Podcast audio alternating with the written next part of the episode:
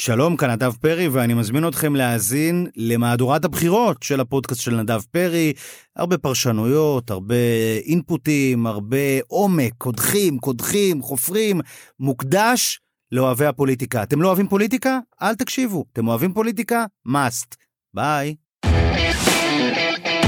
נדלניסטה, לין שטיינר וחן הרשקוביץ, קהילת נשים מדברות נדל"ן ו-all in, הבית של הפודקאסטים.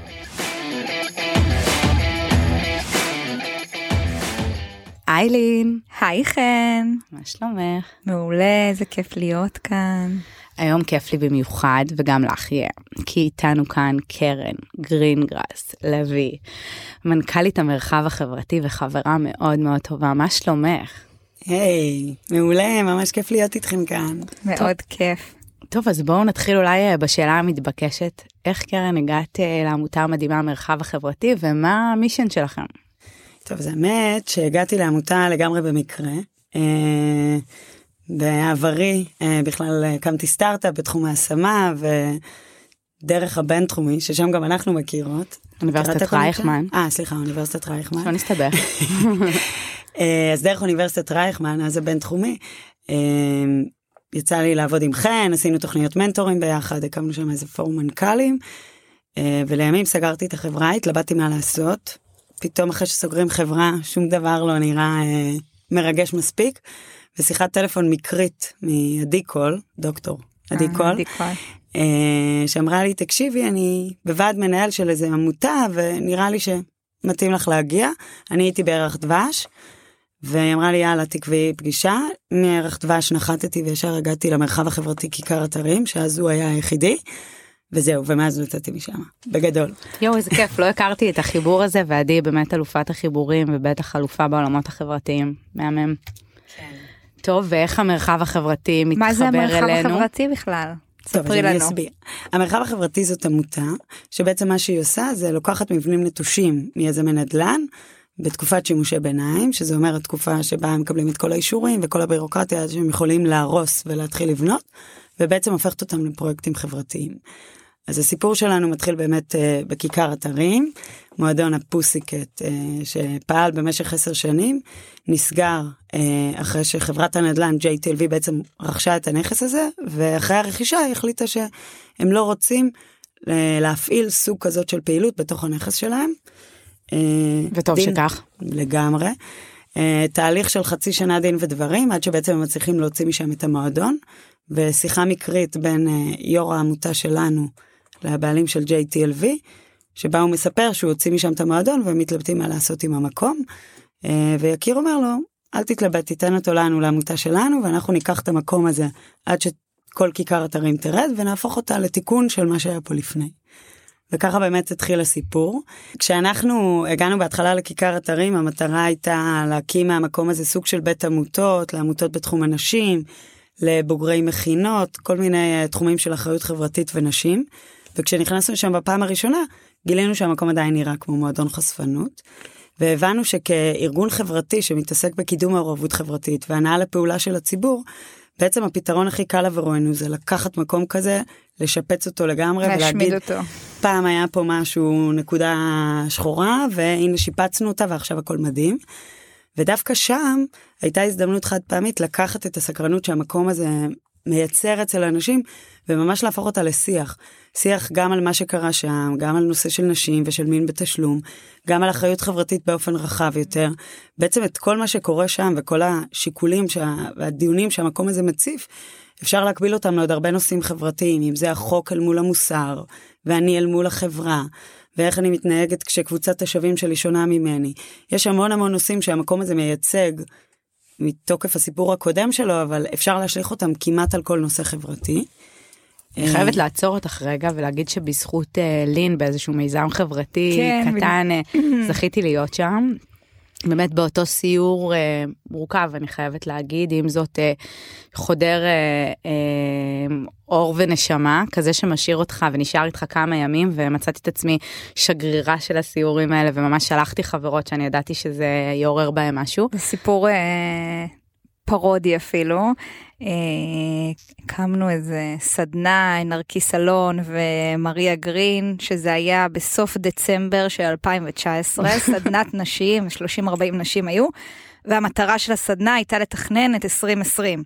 ואז זה הפך לפרודיה, כי יום שלם תכננו את 2020, ואז הגיעה אלינו הקורונה ולימדה אותנו מה זה לתכנן. נכון, נכנסנו הכל למגירה, כל התוכניות שם. אבל זאת הייתה חוויה אה, מדהימה, וגם אני אספר שלפני כמה שבועות יש לי אח בן 18 בכיתה י"ב, והוא חזר מסיור אצלכם, והוא היה פשוט המום, וזה באמת הביא איזשהו שיח אה, הביתה שאני חושבת שלא היה מתקיים לולא כזה סיור, אז באמת זה עבודת קודש. תודה. אנחנו באמת רואים חשיבות רבה בדבר הזה, לא מזמן סיימנו מחקר של חצי שנה ואנחנו מבינים שהמקום הזה בעיקר מניע שיח אה, ומעורר אנשים לדבר על הנושא הזה וגם על נושאים חברתיים אחרים. אה, ויש לו חשיבות אה, רבה גם בפוקוס של צמצום המין בתשלום, תעשיית המין בתשלום, וגם ב... ה vision הרחב יותר של איך אנשים uh, קמים מתוך המקום הזה ונעים לפעולה ומתחילים להתנדב ורואים מה קורה מסביבם. כי בסוף, במשפט קטן אני אגיד, הסיפור של המקום הזה, עשר שנים הוא פעל ככזה. וכמעט יש המון ארגוני נשים שיצאו נגד זה, עיריית תל אביב שעשתה תהליכים נגד מה שקורה שם, אבל בסוף, כציבור הפרטי, רובנו עברנו ליד המקום הזה בלי לשים לב, והמקום הזה שבו אני עוברת ליד רעה חולה ולא שמה לב, פתאום נמצא חזק מול הפרצוף וגורם לך להבין כמה עוד רעות חולות כאלה נמצאות סביבך ומה את יכולה לעשות אפילו. בשביל לפתוח את העיניים ולעשות, לשנות. וברמה הנדל"נית זה באמת אה, נכס מאוד אה, מיוחד. אה, שאין כמותו בתל אביב אני חושבת גם ברמת הכל תכנון של כיכר אתרים אפשר גם להיכנס לזה אבל באמת יש זה צופה לים וה, והמבנה האדריכלי מאוד מיוחד וגם חלק מה... באמת מההלם שאתה מקבל זה להיכנס לכזה מקום ואז לרדת למרתפים ולהבין מה היה שם ולראות את העמודים ואת התאים ו... כיכר אתרים אגב נבנתה אדריכלית ווייז אה, בצורה של ספינה בגלל שהיא פונה לים וכל המשרדים שרואים שם למעלה זה בעצם הגשר שבו החדרים והקולוסיאום זה היה בעצם הערובה המרכזית של הספינה. סתם שתכירו ברמה האדריכלית. מרתק, מעניין. טוב, אז מקודם הזכרת משהו שככה סקרן אותי לשמוע עליו יותר, וזה על המודל באמת אה, הכלכלי. זה לא הנכס היחיד, שם הכל התחיל, אז תקחי אותנו למסע לנכסים הנוספים ולעשייה שלכם, וגם אה, למודל הייחודי שיצרתם אה, בעמותה ל... לעשייה שלכם. מעולה. אז, אז בגדול באמת בשנה וחצי, שנתיים האחרונות, צמחנו מבניין אחד לתשעה בניינים.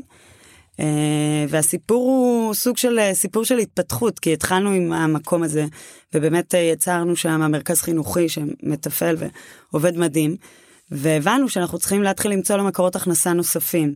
כי בסוף כמרכז חינוכי הרבה פעמים אנחנו לא יכולים לסמוך על זה שהקבוצות שהם קהל היעד שלנו ידעו להביא מספיק כסף בשביל להחזיק את המקום הזה זה גם מבנה גדול כמו שאתם גם יודעות. אין רצון בעצם למקסום כי אתם עמותה נכון זה נכון. בעיקר אה, רק רק להישאר בלנס ולאפשר את המשך הקיום של הדבר הזה עד עד שבאמת הכל עושה וכל כיכר אתרים תרד.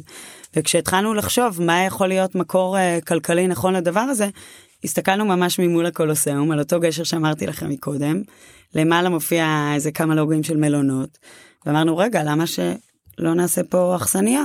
יש פה תשתית של מלון, הכל קיים. בעצם החלטנו לבנות על כל הצד שנמצא ממול אכסניה. האכסניה הזאת היא, היא כולה מבוססת על הלוואות אימפקט, שבכוכבית קטנה מה זה הלוואות אימפקט, זה בעצם הלוואות שניתנות עם ריבית מאוד נמוכה, שהמטרה שלהם היא, הם לא פילנטרופיה, לא נותנים את הכסף, אלא אנחנו מחזירים אותו אחרי, אבל עם ריבית נמוכה, מה שמאפשר לנו וליוזמות חברתיות נוספות, בעצם לייצר את אותם מנועים כלכליים, שבעתיד גם יחזירו את ההלוואה וגם יהוו בסיס כלכלי לפעילות השוטפת.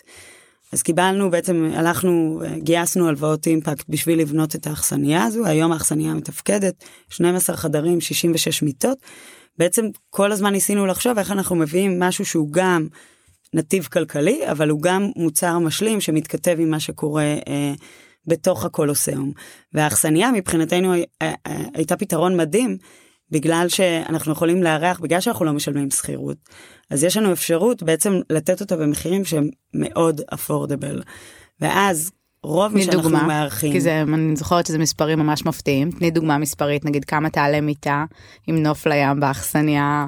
בין 80 ל-100 שקל במקסימום מדהים. בלילה. ומי הקהל יעד באמת שמגיע? קהל היעד זה בעיקר אה, קבוצות חינוכיות, מסע ותגלית גם כן, אבל, אבל כל הקבוצות פה בארץ, ומכיניסטים שבאים לכל שבוע ההכשרה שלהם בארץ, אז הם עוברים אצלנו.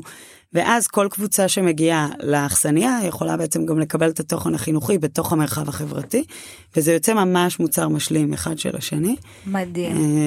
כן, והיתרון הגדול, שוב, בעצם זה שאנחנו מקבלים את הנכס הנדל"ני בתרומה, אז גם, למשל דיברת מקודם על קורונה, גם כשפתאום מגיע עוד גל קורונה, רוב ההוצאות שלנו הן לא הוצאות של שכירות או הוצאות של מבנה כאלה, זה בעיקר הוצאות משתנות, ככה שהאכסניה הזאת יכולה לצלוח, בוא נגיד, את הגלים אה, המפתיעים האלה של הקורונה. כן, זה יותר אה, צמוד שימוש.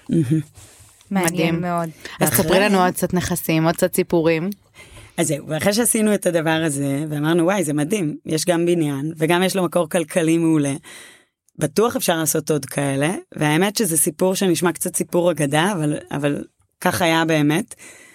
לפני שנתיים עוד מעט, ביולי או אוגוסט, אה, אה, הגיעה מישהי אה, מהים, אישה, אה, גיל 40, 50, פלוס מינוס, עלתה מהים, שאלה מה קורה פה, היא עדיין עם התיק של הים והכל, התעניינה.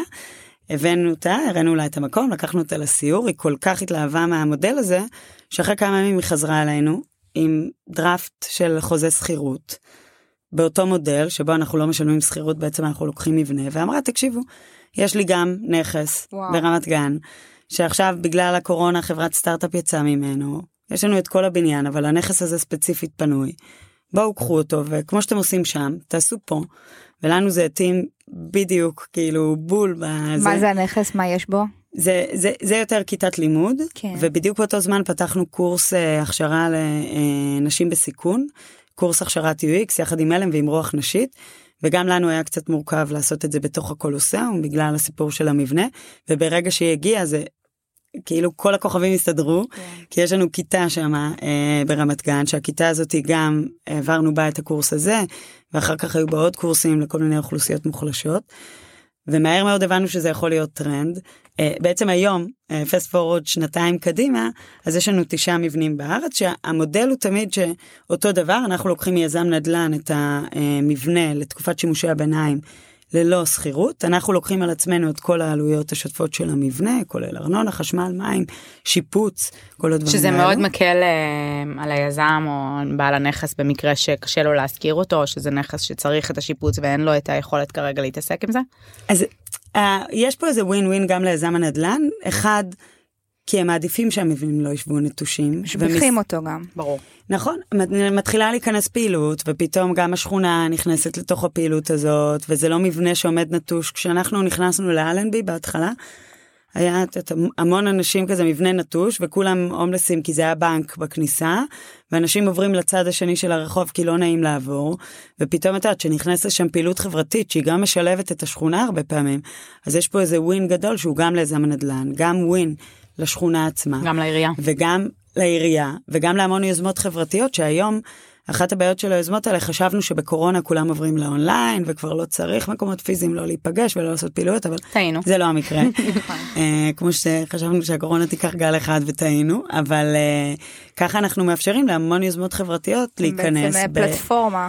כן, בעלות שהיא מאוד מאוד מינימלית, ולאפשר את הפעילות שלהם לא רק אה, ברמת, אנחנו לא WeWork למשרדים, אבל יוזמות חברתיות שיושבות אצלנו ממש עושות את הפעילות שלהם לקהל היעד שלהם. אז אם אני שוב לוקחת דוגמא את אלנבי, יושב שם הדר, אנשים יוצרים חברה, זה צעירים על הרצף אה, האוטיסטי, ושם הוא עושה את כל המפגשים שלהם, כל יום אחר הצהריים יש מפגשים לכל קהל היעד שלו, וכל זה קורה בתוך הבניין. אז, אז בעצם כמו שאמרתי הכל נמצא תחת אותו הסכם שבו אנחנו לוקחים את המבנה לתקופה קצרה אה, של 4 עד 6 שנים. ואנחנו עושים את כל השיפוץ כמו שאמרתי השיפוצים עצמם הם מבוססים על הלוואות אימפקט. זה פרק בפני עצמו איך אתם עושים את השיפוצים האלה יום אחר. זה, זה כן זה נעשה בבניין הבא. קרן מסתובבת באתרי בנייה.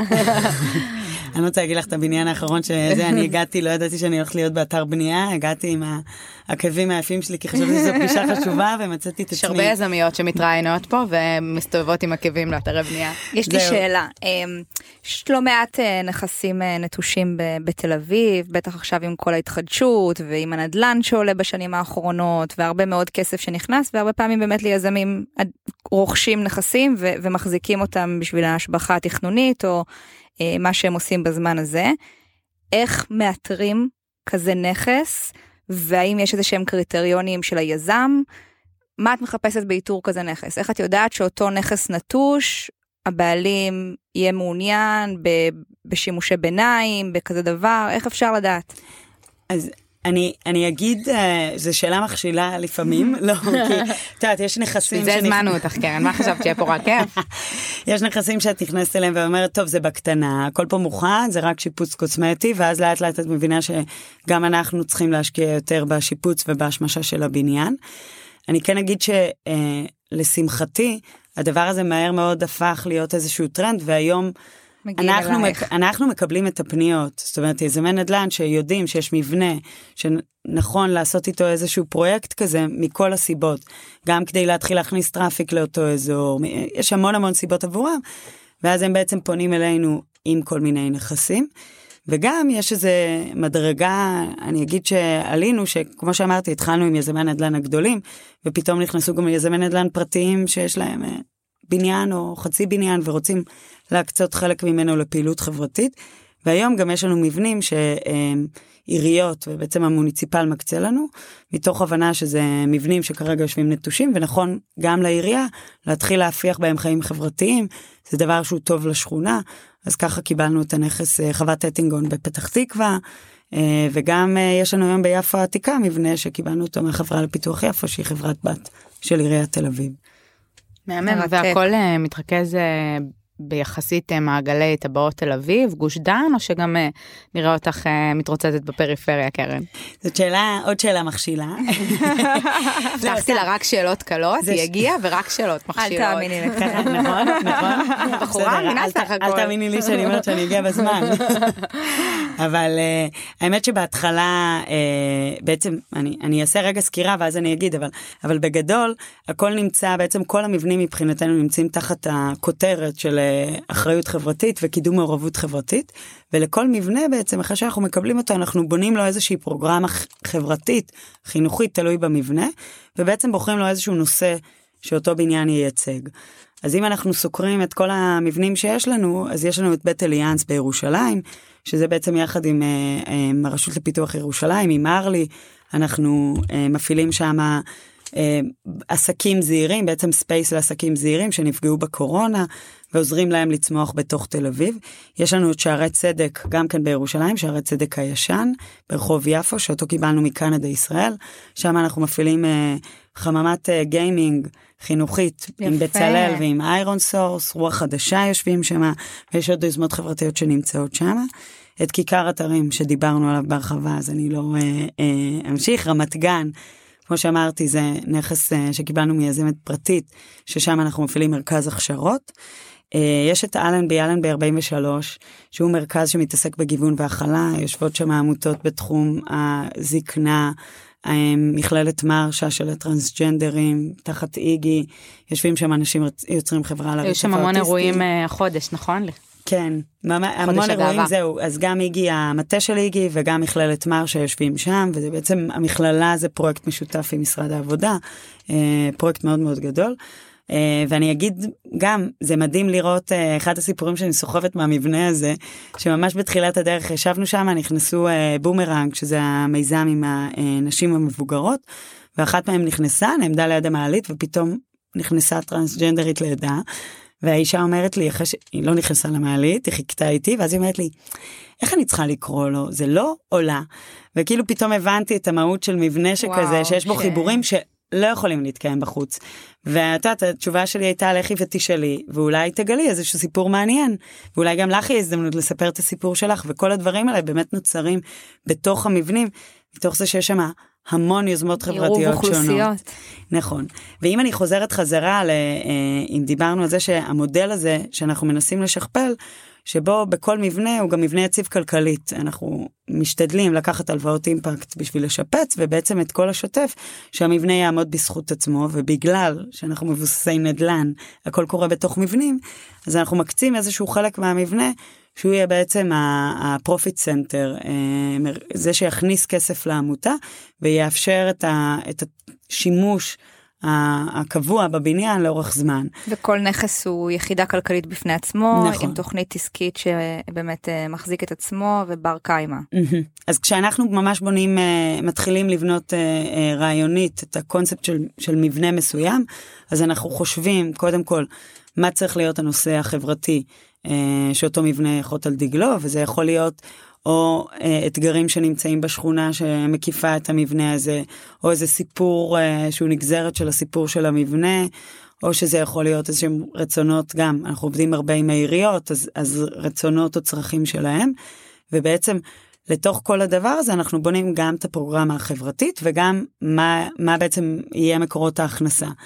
אז, אז אני לוקחת חזרה את הדוגמה של אלנבי, שם בעצם בנינו בית קפה בכניסה, שהבית קפה הוא מרכז הרווח, וגם בבית קפה מועסקים הצעירים על הרצף האוטיסטי, גייסנו בעצם כסף פילנטרופי לתוכנית שעוזרת ללוות את אותם צעירים בכניסה לשוק העבודה, ואז הם מתפעלים את הקפה שמייצר גם הכנסה אליהם, גם איזושהי תוכנית חינוכית עבורם, וגם הכנסה עבור המרחב החברתי. ולמעלה בגג שיפצנו את הגג ככה שהוא מתאים לאירועים, וגם הוא יכול לארח אירועים של דיירי הבניין, של יוזמות חברתיות, שלהם אנחנו נותנים את זה ממש במחיר מינימלי, אם בכלל.